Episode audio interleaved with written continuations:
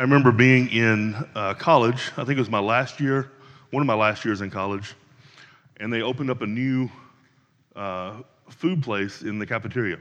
So where I, where I went to college, kind of like a lot of colleges, you go to the cafeteria. They have several different stations you can choose from, sort of like a food court in a mall. Um, it was one of the last years they opened up this new place. It was called uh, it was called Pangeo, which I think means the whole world or something like that. Uh, but it was this this weird kind of food I'd never really had before. But it was like it was sort of like pasta, but not with pasta. Um, it was like um, like a lot of greens and meat and peanuts and, and stuff like that. It ended up being really good. But, but I remember the first time I, I, I went and got food from there, um, the lady that was uh, serving asked me what I wanted, and I picked out the dish that I wanted. And so they had a little hot plate sitting there with a skillet in it, and she started piling and piling and piling and piling uh, spinach leaves into the skillet. And I, would seen my, my grandma cook greens before, like a big pot of greens, you know? Um, and so I knew what was kind of what happens with that. Um, but this was different because it was just that she was making one, one serving, one skillet. And I remember thinking, there is no way I can eat all of that spinach. And I think I remember thinking, even if I could eat all that spinach, I don't want to eat all that, all that spinach, right? But she just kept piling it in, into the skillet. Uh, and of course, you know what happened, right? It all cooked down to where there was not, not a whole lot left. Uh, it was just enough for, for one serving, for one, for one person. And that's what we want to do. That's what I want us to do uh, this morning with the minor prophets. We've been, uh, we've been studying the minor prophets, preaching to the, to the minor prophets now for uh, a, a, over a year, close to a year and a half. And we've gone through each, um, each of the prophets in detail, um, passage by passage, chapter by chapter, um, book by book. Um, and it, it, it's, it's kind of like we've been walking through them, kind of looking at, at all the details. And so, what I want us to do this morning is, is, is kind of like a flyover, right? And so, we're not going to be looking at all the little details of each, uh, of each section, but we're going to get the, get the high points, kind of, kind of, kind of conclude the, this series um, this way. And so, I want to look at, at, some of the themes that we see in, in the minor prophets if we take them all uh, as a whole. You may have seen in the bulletin that our, our sermon text for this morning is uh, Hosea 1 through Malachi 4.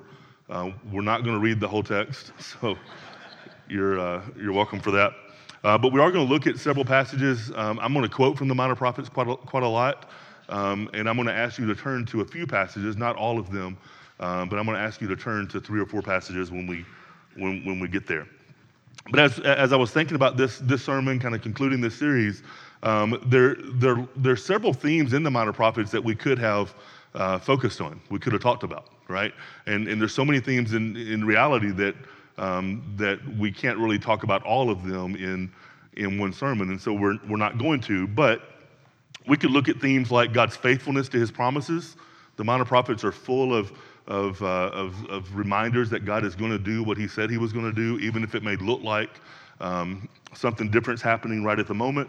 Um, one of the themes is the, the expectation or the waiting for God to, to work, for God to do what He says He's going to do. Uh, the people longing for, um, even I think of like some of the Psalms, even uh, kind of the, the, the, same ideas as some of the Psalms that how, oh Lord, how long will it be before you do what you what you have promised to do? Um, we could look at themes like God's love for His people, even even when they don't return that to Him, even when they didn't um, honor Him as God, He still uh, he was still faithful to them as his, as his people, um, and, and, that's true for us. Uh, we, could, we could look at the theme of God's sovereignty over history, that things happened the way that God had orchestrated for things to happen, even, um, even you know, the, the, northern kingdom of Israel, southern kingdom of Judah being taken over by uh, the Babylonians and the Assyrians and, and, going into exile, that not being something outside of God's control, but God using those other nations um, in order to discipline his people and bring them back to him. Um, we could talk about God's righteousness in, in judgment and how he does what's right and how sin is, is a big deal and he takes it as a big deal, takes it seriously. Um, we could look at, at, other themes even besides those, um, but we're not going to. We are going to look at four themes this morning um, that I want us to, to kind of highlight. And, and these four themes go together to make one big point, okay? And so I'm going to go ahead and tell you the conclusion right now. of uh, and, and kind of the one, the one big point that these four themes are, are pointing toward. And so uh, Pastor Matt this morning preached or, or, read from Luke chapter 24. And in, in, in the end of that gospel in Luke chapter 24, Jesus has been resurrected and he's there. Um, I think it's in that passage that he's there with his disciples. There's a passage right before that where he's walking with, the, uh, with some, some men on the road to Emmaus. But there's two different passages in Luke right there at the end where Jesus essentially says the same thing to these different groups of people. He says, he, he says he begins with, the, with, the, the with Moses, the prophets, and the writings, um, and, and he begins to, to explain to them all the things that refer to him. And, and that's significant that he uses those three divisions or those three things Moses and the prophets and, uh, and, and the writings because those are the three divisions of the Hebrew Old Testament, of the Jewish Old Testament. The history section, uh, with, with Moses being, being the, the main one there, the Pentateuch, the first five books, and, and some others included in that, and then the prophets, and then the, the writings, the poetry section, the Psalms and Proverbs and, and books like that. And Jesus is essentially saying he, he, he goes through the whole Old Testament and he shows the people that the Old Testament is pointing to him. The Old Testament is talking about Jesus. And I want us to see this morning that the, the minor prophets are talking to us about Jesus. I want us to see this morning that the same, the same gospel that we believe today, the same gospel that we proclaim each and every week here um, from our pulpit, is the same gospel that was believed by and proclaimed by the minor prophets. Okay? And so we're going to break that down into, into four themes that, that, that we're going to look at this morning. Uh, number one, we're going to see what God is like. Number two, we're going to see what people are like. Number three, we're going to see what God has done. And number four, we're going to see what people must do. What God is like, what people are like, what God has done, what people must do. So, first of all, what is, what is God like? And, and I, I, think probably the main characteristic of God, of course, God is, is, is like several things. There, there, are several different characteristics that, that we could go into about God. But the one characteristic that keeps coming up and keeps being highlighted over and over and over by the minor prophets is his holiness. God is holy. God is holy. He said to be the provider, he said to be the creator, he said to be sovereign, he said to be from everlasting to everlasting. There, there are lots of things the minor prophets say about God, but I think one of the main things that, that they say and, and, and where they put uh, kind of their main focus is on God's holiness, that God is holy. And so we read some passages like in Hosea chapter 11 in, in verse 9 and, and in verse 12, both in that chapter, Hosea simply calls God the Holy One. That's the name that Hosea uses for God. He is the Holy One. In Amos chapter 4, verse 2, Amos says that God has sworn by his holiness. In Habakkuk chapter 1, verse 12, God is called my Holy One. In Micah chapter 1, verse 2, we're told that God is in his holy temple. They focus on God's holiness, and so we need to ask um, what does it mean for God to be holy? What, is, what does that word mean? How is it that the minor prophets are, are using that word? And, and, and I would say there's kind of three, three aspects of, of that word or three things that that, that word means. And, and the first thing that the word holy points to, the first thing that God's holiness points to is his purity. God is pure. God is pure. God is good. He has no blemishes at all in his character, in his actions, in who he is, in what he does. God is, is pure. There are no blemishes. He's untainted by sin. He's untainted by anything that's, that's wrong. God is pure. The second thing I think it, it means that God is holy is that he's separate. He's separate. He's, he, he's different. He's in a class all of his own. He's set apart from everything else. He's, he's unique in, in the true sense of that word unique, where there's, there's nothing else like him. He's separate from everything else. And then I think a third thing that, that it means for God to be holy, a third aspect of that is that God is, is what we might, I, I kind of struggle for a word for this, but, but God is sacred. And what I mean by that is that he's, God is not common, right? God is not, is not common. We don't relate to him the way we, we relate to other people or other things or other situations. God's not, not common. I, I, I talk and relate to my boss at work differently than I talk and relate to friends, right? I talk and relate to older people differently than I talk and relate to people my own age. In, in a good way, not meaning that I'm, that I'm different around certain people, but I have a level of respect for people older than me. I say yes, sir, say yes, ma'am. Um, there, there's a level of deference to, to people older than me that I was taught. I relate to older people differently than people my own age or, or younger than me. I, I, talk and relate differently to kids than I do to adults, and, and you do as well. And God is, is sacred. We, we, we relate to Him, we talk to Him um, differently than we relate, relate to anyone else. This doesn't, this doesn't kind of get this, this point across perfectly, but it, it, it, makes a point similar. When I, was, when I was growing up, my grandmother on my mom's side, my grandmother Henson, had, uh, you know, we'd go to her house and, and, and you'd come in the back door. We always came in the back door where the carport was. And uh, we had the, the um, utility room with the laundry and all that stuff. We went into the kitchen, and there was a big room off the kitchen that everyone, you know, watched TV in, and there was a big console uh, record player that my granddad would play records on sometimes, the, the Purple People Eater and stuff like that for us when we were little kids. Um, and, and, and we would sit there, two recliners, a couch, and, and, and that was kind of the main room. And then we went down the hallway, there's a bathroom, some bedrooms. But there was another room on that hallway um, and there was a front door to the house that came into that room, and that was the living room. But I was hardly ever allowed to go into that room. I never, I never really saw the inside of that room because it wasn't a room that was used. It was a special room that was set apart, that was different from the rest of the house, and I don't know why, because we literally never, never used it. The Only, I remember seeing the inside of it a couple times. One time was at Christmas when they had gotten my sister and I a, a bike for Christmas, and they hid it in there and then brought it out when it was time to, to open presents because they couldn't wrap it up. They'd already put it together. When I, I think I was in third grade, uh, third or fourth grade, when my grandparents built a new house, um, and I'm 39 right now, and I was, I guess, 11 or 12 then, and I've never been in the living room of, of the new house. Never even seen it. Never even seen the door opened, right? And I don't know why that is, but that's how she is. That's how she grew up. For whatever reason, that's how it is, right? that room is, is set apart and, and, and different from the rest of the house. It's not to be used the way the rest of the house is, is to be used. To my memory and to my knowledge, it's not to be used at all. Um, there's, I mean, there's, there's furniture and stuff in there, I think, but, but, it's, but that's set apart, right?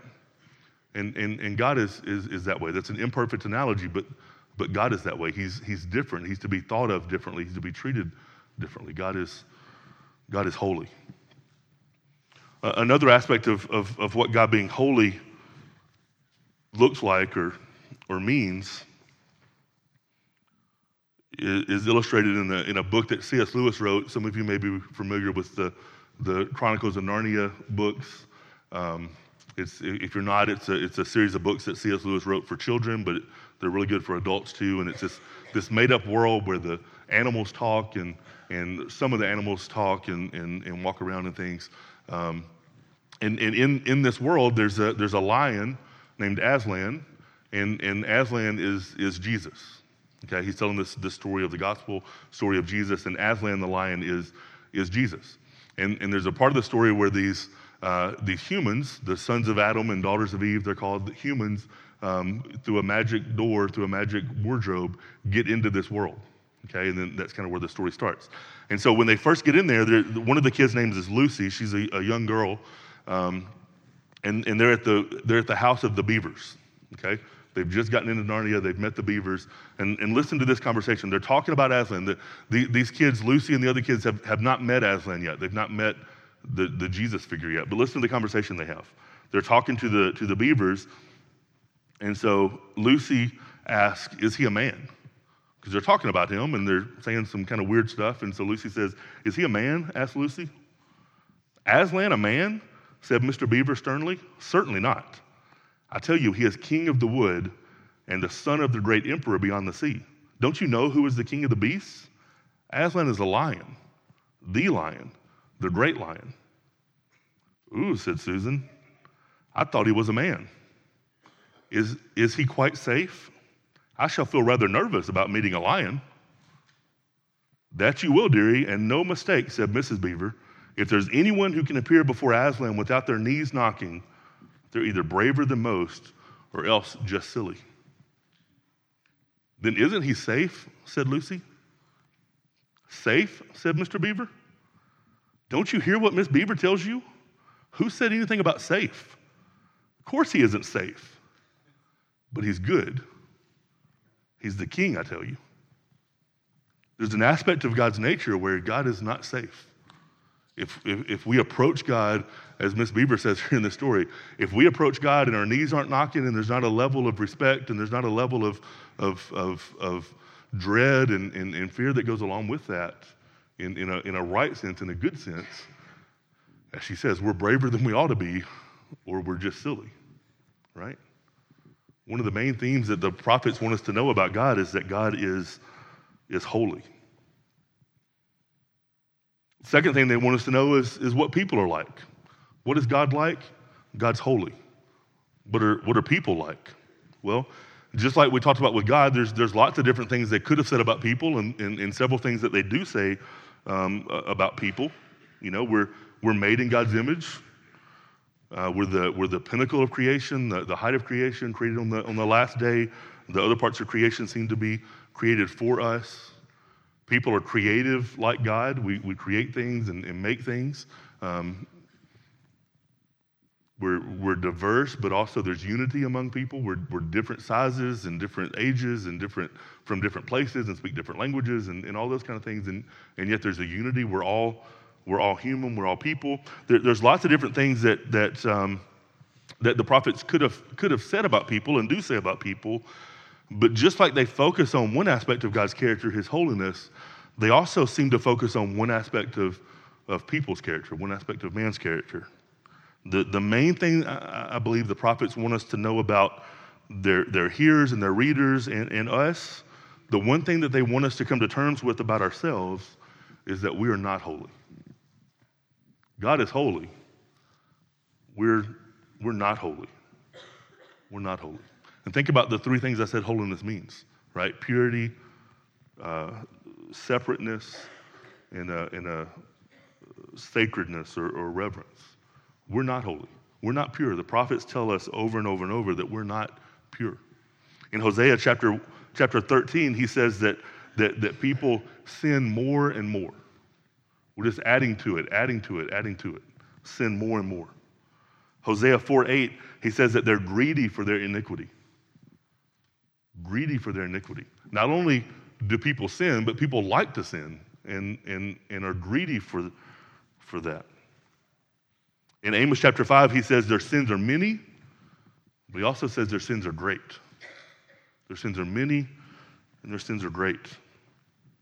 In Micah chapter 7, he says, there, There's no one upright among mankind. They all lie in wait for blood, and each hunts to the other with a net. There's none righteous none uh, upright. Most often in, in the minor prophets, this sin is exemplified by idolatry.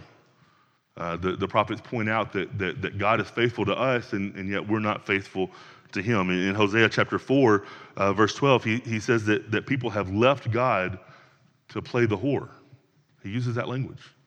And his point is that, that God is faithful to us the way that a husband would be faithful to his wife. And yet we're unfaithful to God the way that a prostitute will be unfaithful to her husband. Later in Hosea chapter 8, he says that they've multiplied altars for sinning. Multiplying altars, worshiping more and more and more different and different, different gods. And we're often guilty of idolatry today, even, even now. You know, we don't bow down to, to stone things or, or wood things. I don't think any of us do. But we do place other people and other things above God. He says, they say that we're not holy. This also means that, that we're not separate. Often there's, a, there, there's very little difference between those who, who claim to follow the Lord and those who don't. Do you look different from the world, or are you pretty well conformed to the world? Do you value the same things that the world values? Do you find the same things important that the world finds important? Do you have the same desires that the world tells us to have? Do you have the same goals that the world tells you to have? How do you use your time? How do you use your money? How do you use your, your gifts and your, and your talents? How do you treat people? How do you think about people? How do you think about yourself? How do you speak? How do you act? Are you more influenced by the world or are you more influenced by the Lord and what He's revealed in His Word?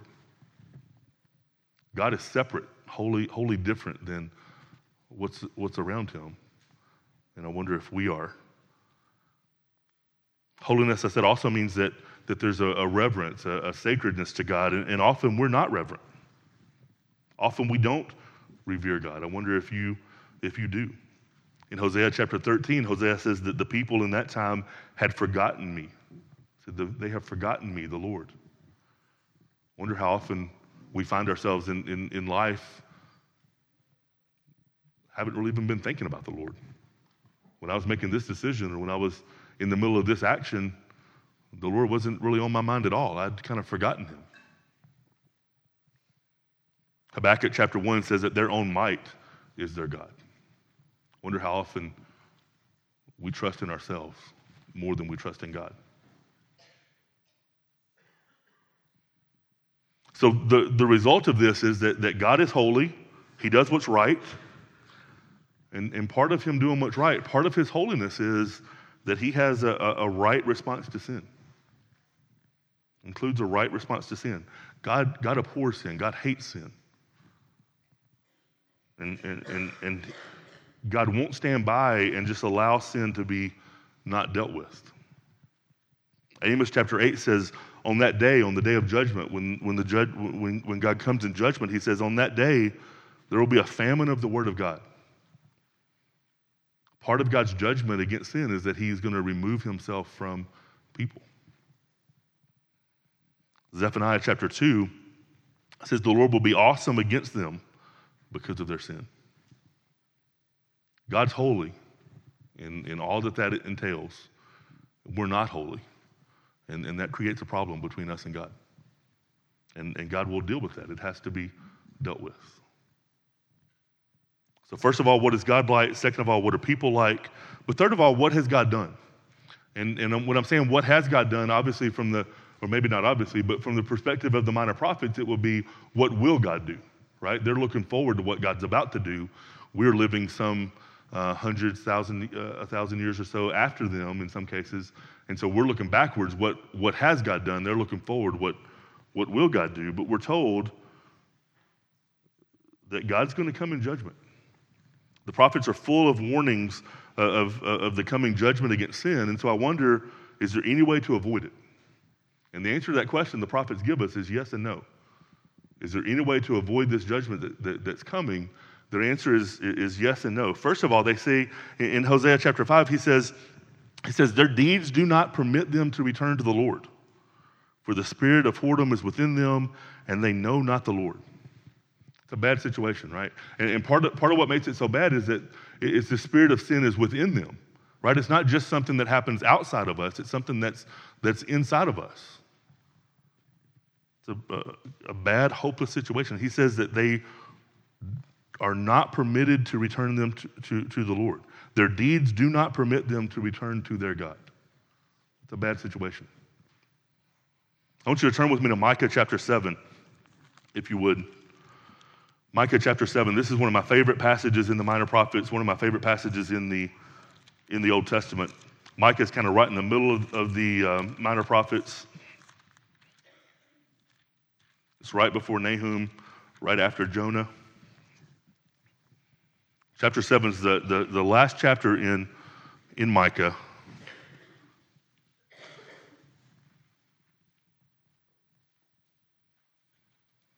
We'll start reading in verse 7. What he's talking about here is that Micah is saying that, that his enemies are coming against him.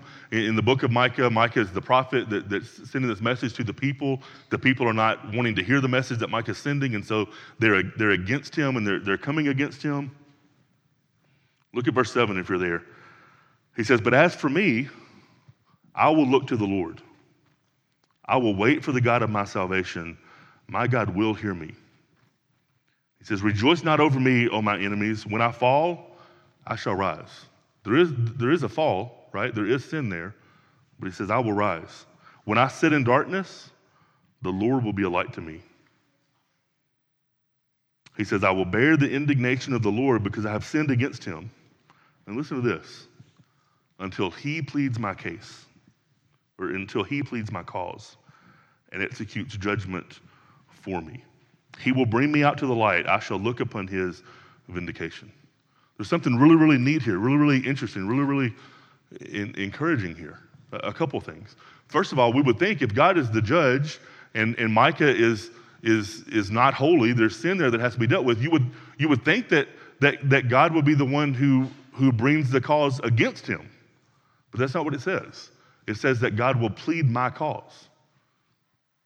And then look at the end of, or the kind of the middle of verse 9. He says, he, until he pleads my cause and executes judgment for me. It should say, from what we've been saying so far, right? It should say, until he executes judgment against me right? Because God's holy, God's righteous, God does what's right. And so if God is a good judge and a right judge, then, then when this case comes before him, if we're thinking about it in like a, like a courtroom type, type situation, when this case comes before him, Micah is guilty. We've already said that he can't come back, right? Already said their deeds do not permit them to return to their God. Micah is guilty. His deeds don't, uh, uh, don't permit him to return to God. And so it should be that God's going to execute judgment against him. It doesn't say that. It says he's going to execute judgment for me on my behalf. It's a bad situation because we can't come back to the Lord. We're not permitted to return to the Lord. Our sins separate us from God and we can't come back. But listen to what Hosea says later in chapter 12. He says, So you, by the help of your God, return. Hold fast to love and justice and wait continually for your God. It's true, we can't come back. Our, our, our, sin separates us from God, and we're not permitted to return to God if we're trusting in our own strength.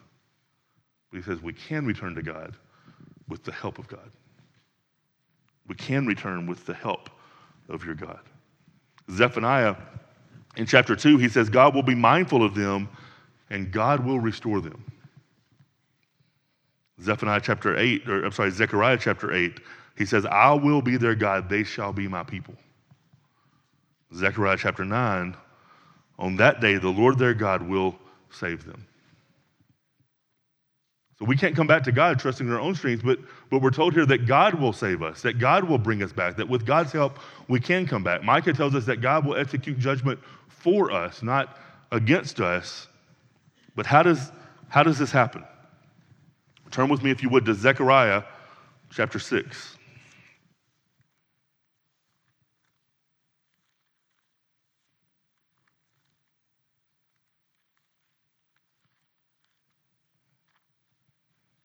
Zechariah's a couple, a couple books past Micah.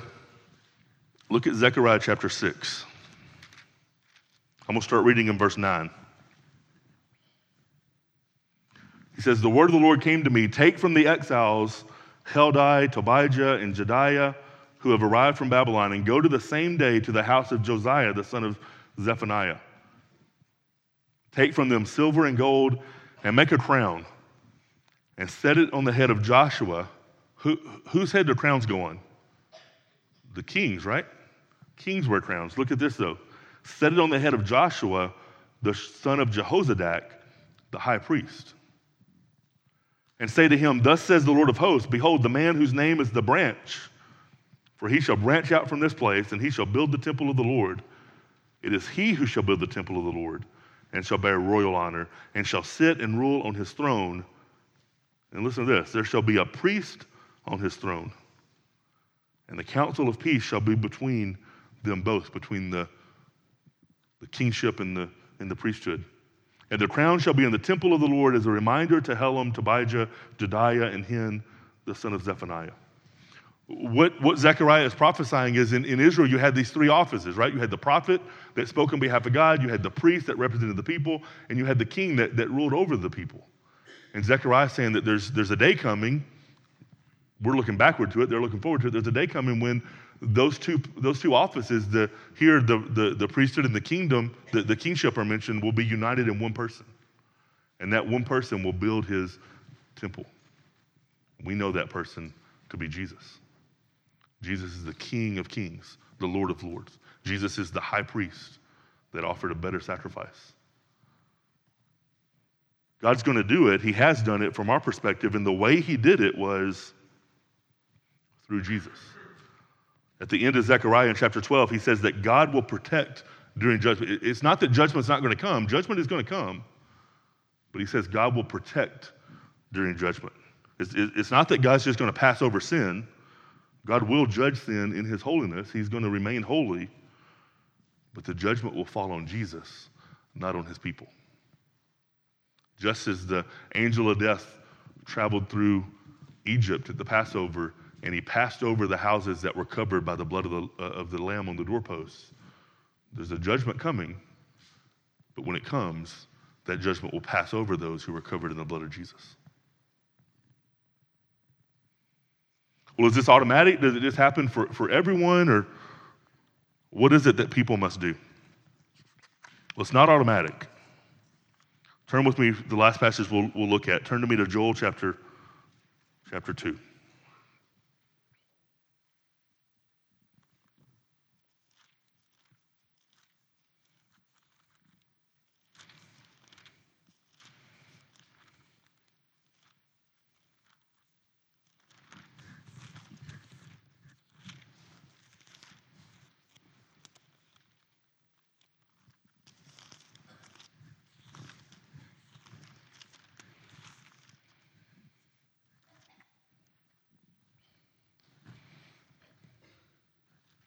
Joel chapter 2, verse 12 to 14. He says, Yet even now, declares the Lord, return to me with all your heart, with fasting, with weeping, and with mourning, and rend your hearts and not your garments. Return to the Lord your God, for he is gracious and merciful, slow to anger, and abounding in steadfast love, and he relents over disaster. It's true that God is holy. It's true that God deals with sin. It's also true that God is gracious. It's also true that God is full of mercy. It's also true that God is slow to anger, that He's abounding in steadfast love. It's also true that God calls, Return to me with all your heart. If we hear that call, if we obey that call, he will receive us. There's no hope in ourselves, no hope in yourself at all. You cannot return, right? But you can return with the Lord's help. Hope is found in God through Jesus. We're about to sing a final hymn, a final song for today.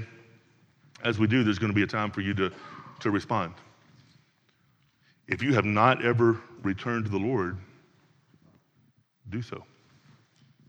The prophets say that if you turn to him, rend your heart, not your garments. If you turn to him in repentance, he will hear your cry, he will receive you. God is patient, right? Joel just said so. God is patient, but his patience doesn't last forever. Make no mistake, the, the, the, the day of judgment is coming.